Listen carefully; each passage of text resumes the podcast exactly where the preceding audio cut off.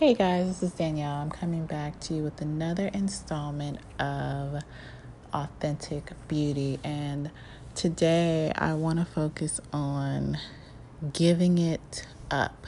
Give it up. And this is a message about sacrificing to God. Um, when I was in my process of deliverance and becoming whole and giving up the things of the world so that I can truly follow and chase after God, I found myself just trying to just quit things. And it's really important to note that just stopping because you know that God doesn't approve of something or knowing that you're not supposed to do it is not enough. Um, I found that having that mindset of just, okay, I'm just not going to do it anymore because, you know, God doesn't want me to do it or because um, I don't want the implications or the consequences of what might happen if I do that thing. And having that mindset be, and it being that shallow, it doesn't last. You know, you might be, um, let's say, in fornication for a long period of time. And it's hard to go back. After you've awakened love, it's hard to put that thing back to sleep. And I'm using this example because I know that it's a lot of things that um, a lot of us have dealt with. Um, having gotten ourselves into um, premarital sex and things like that. And it's hard to stop once you, you know, put your focus back on God, or you know, maybe you weren't saved at that time, you've never been in church, and you know, you might um, have learned that you know that's not something that um, God approves of, and He wants us to wait until we get married. And now, being on the other side of that, I totally see why He advises us, admonishes us, and tells us that we need to wait because it we put ourselves in so much danger and in so much unnecessary heartache and heartbreak and turmoil. And the thing is sex is such a bonding agent between two people. A soul tie is created that it's not supposed to be broken. So it's not supposed to be with somebody that you're not going to spend the rest of your life with and something that powerful can only be properly maintained and properly stewarded under the under covenant. And so, um, you know, not knowing that in the past and having gone out and, and you know, doing my own thing, and finding myself in, you know, just heartbreaking, depressing situations and just so confused and lost and trying to break those soul ties, I found myself just at a place where I would just stop doing the things that I knew were worldly. And while I did stop a lot of things for a long period of time, um, when the temptation would come back to do to go backwards into you know an old life of sin or an old pattern or um, a cycle um, you find it very difficult to not pay attention to those thoughts because you haven't yet chosen to sacrifice your old way of living and thinking to God. There's a difference when you just quit something, when you just stop it, and when you have made it in your mind, okay, Lord, this is something that I'm struggling with giving to you. This is something that I'm having a difficult time breaking this thing. And I want to be right. I want to be righteous. I want to be whole but I keep finding myself in the same situation. And I could almost bet you that if you've said that prayer, because I certainly have, I certainly have, but if you said that prayer, it's because you haven't gone deeper into why you want to give it up and why your perspective has changed. Like, for example, if God said that that thing was okay, would you continue to do it? the answer would probably be yes. And the thing is, maybe you do want to do it and be honest with yourself with where you are. You know, maybe you do want to smoke or drink or go out and do crazy things with crazy people. But it's like, if you try to just shut things down like no look i don't want to do it i don't like it and and if you trick yourself into thinking that okay let me do this fake it until i make it type of thing where i tell myself if i tell myself enough times that i don't want it maybe i don't want it and I don't know, maybe that's worked for some other people, but for me, I found that when you really tell God where you are, like, God, I want to do this thing and I know it doesn't please you. But Lord, I'm asking that you help me to overcome this because you know better for me.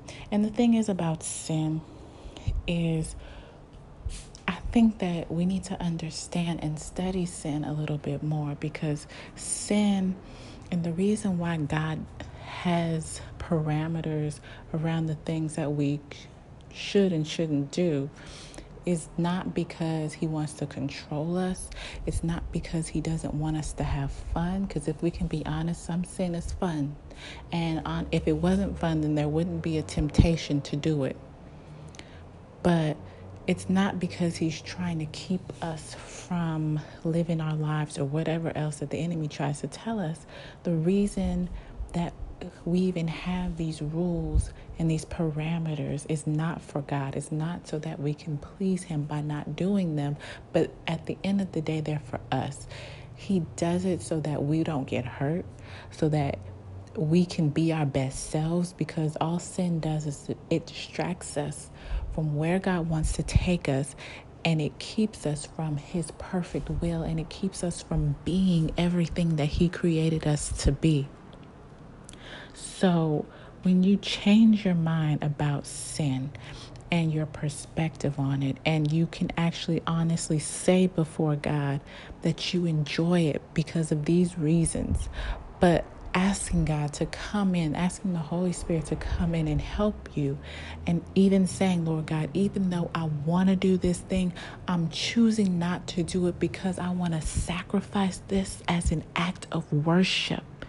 Sacrificing is always an act of worship, whether you're doing it to God or you're doing it to the enemy, because at some point a sacrifice is always required. When we give to God, when we give God our tithes and our offering, we're sacrificing our money. Yes, Lord God, I would love to keep this money, but you know what? I know that it's better in your hands. I know that this is an act of worship when I give you something that I want, but I choose to give it to you. I choose to lay it down on the altar. When you say, Lord God, I want to have a whole bottle of alcohol to myself right now. I do because I've had a long day. It, you know, at work, you know, my boss was just demeaning me the whole day, and to come home and find that, you know, I don't know, my house and got broken into or whatever. You might have had a crazy day, but then you come home and maybe you want to hit that ball or do whatever that you may want to do. But if you come to God and you say, Lord God, I want to do this, but Lord God, I'm choosing to sacrifice what I want so that I can be in your presence, so that I could give this to you because I know that this is pleasing to you. I want this, but this, I know if I don't do this, I know that if I give this to you in this moment, that you will be pleased, that you will be glorified. If we could take our perspective on sin and things that we know maybe our proclivities things that we're drawn to that are you know, not so good for us, if we could look at it in that way and say, Lord God, I'm going to sacrifice this thing to you until it becomes an enjoyable act of worship. You know, for me, for example, with giving, excuse the background noise. Um, for me, with giving, um, I find myself, I love to give. I love to give of my tithes and offering in church. I love to, you know, give to other people in need. I like to you know, give give of my money. I, I love to give.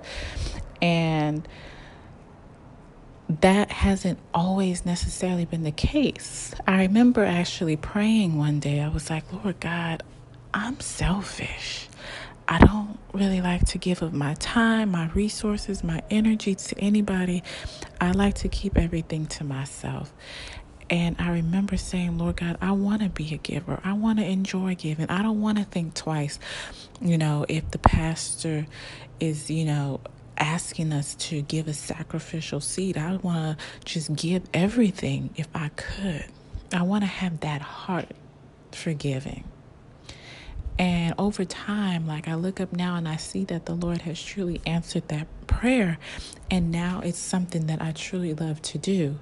And so I can only imagine if you take that one thing that maybe you're having a difficult time giving up, if you could take that one thing that seems like it's going to have you for the rest of your life, and you say, Lord God, I'm going to choose to give this thing to you as an act of worship. Every time that I choose not to do it, I'm choosing to worship you. Because if you could take your mind off of you and you trying to muster up in your own willpower, I'm not going to do this. I'm going to stop doing this. I can't do it because Lord says I can't do it.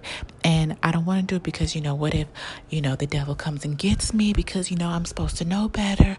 And, you know, what if, you know, this happens or this consequence happens? And if you think too much on the consequences and you start to not do something out of fear versus reverence for God, then you've never really given that thing up to begin with. You've never really started the process. You're going to have to start over. You're going to have to start from square one. You're going to have to get some more knowledge, more revelation, and more insight as to even why you're dealing with this thing. Maybe it's a generational thing, maybe it came in through your childhood, whatever it may be. You have to change.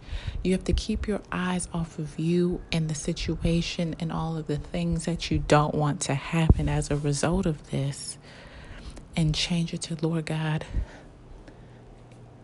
I choose to worship you. I choose to ask you for help. I choose to keep my eyes focused on you.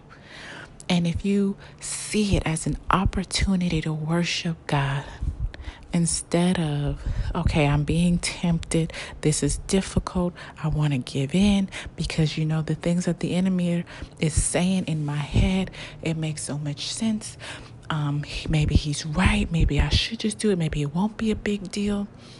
And although I don't want anybody to really rest in the conviction um, not the conviction, the condemnation that comes after doing something that you know is not right. But do sit in a moment in the conviction.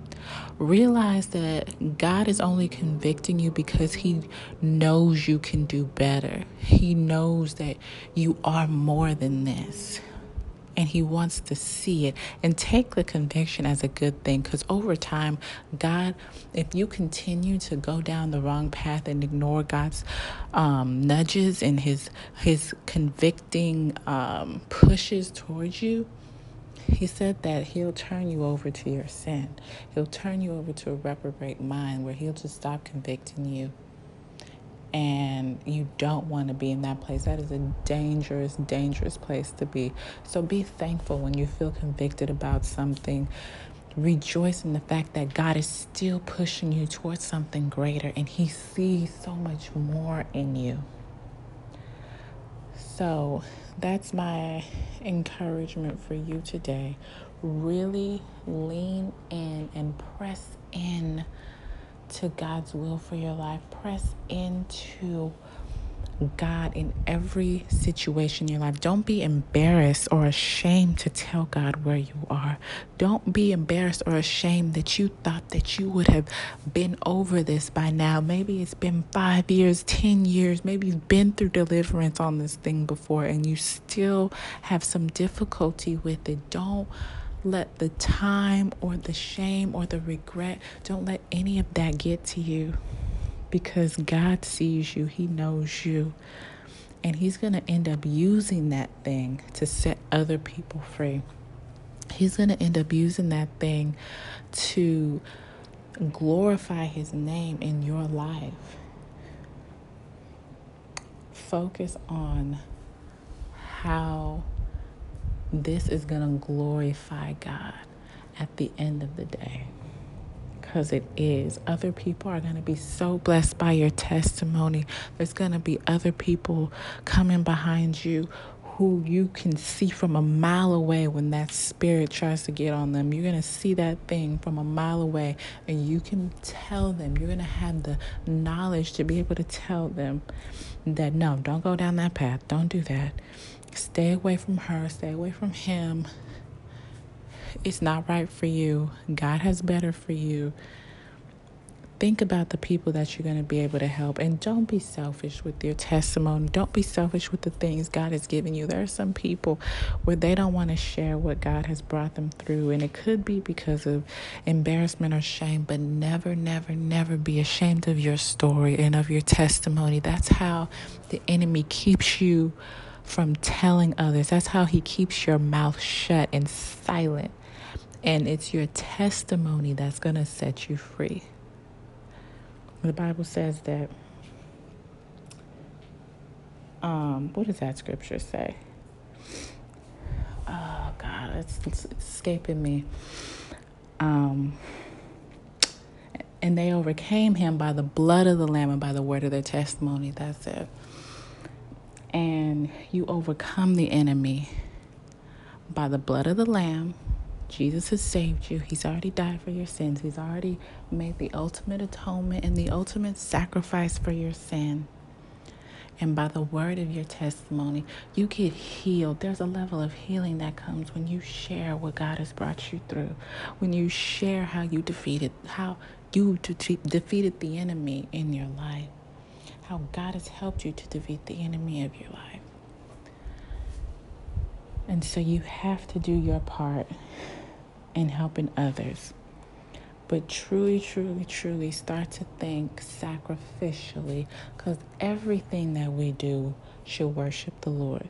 So when we are, you know, when we're worshiping, Him in, in the traditional ways that we think of prayer and singing and praise and worship and reading our Bible and things like that. But there are also times when we glorify the Lord and we worship the Lord when we choose not to cuss that person out, when we choose not to masturbate, when we choose not to get drunk, when we choose not to get high on drugs, when we choose not to do it because we know that God has something greater for us and that He's watching over us, and that we want to take this one step for today because we only have to think about today. Today's worries are enough for today.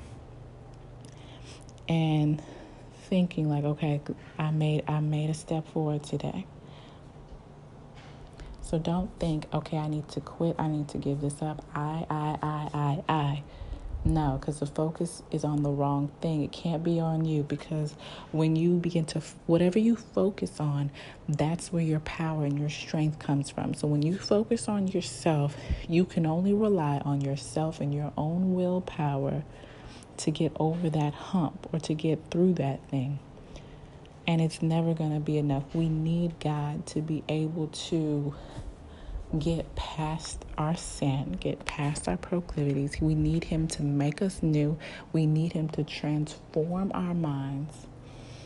And we can only do that when we are truly seeking Him, surrendered to Him, submitted to Him, obeying Him, truly making Him the Lord and Savior over our lives.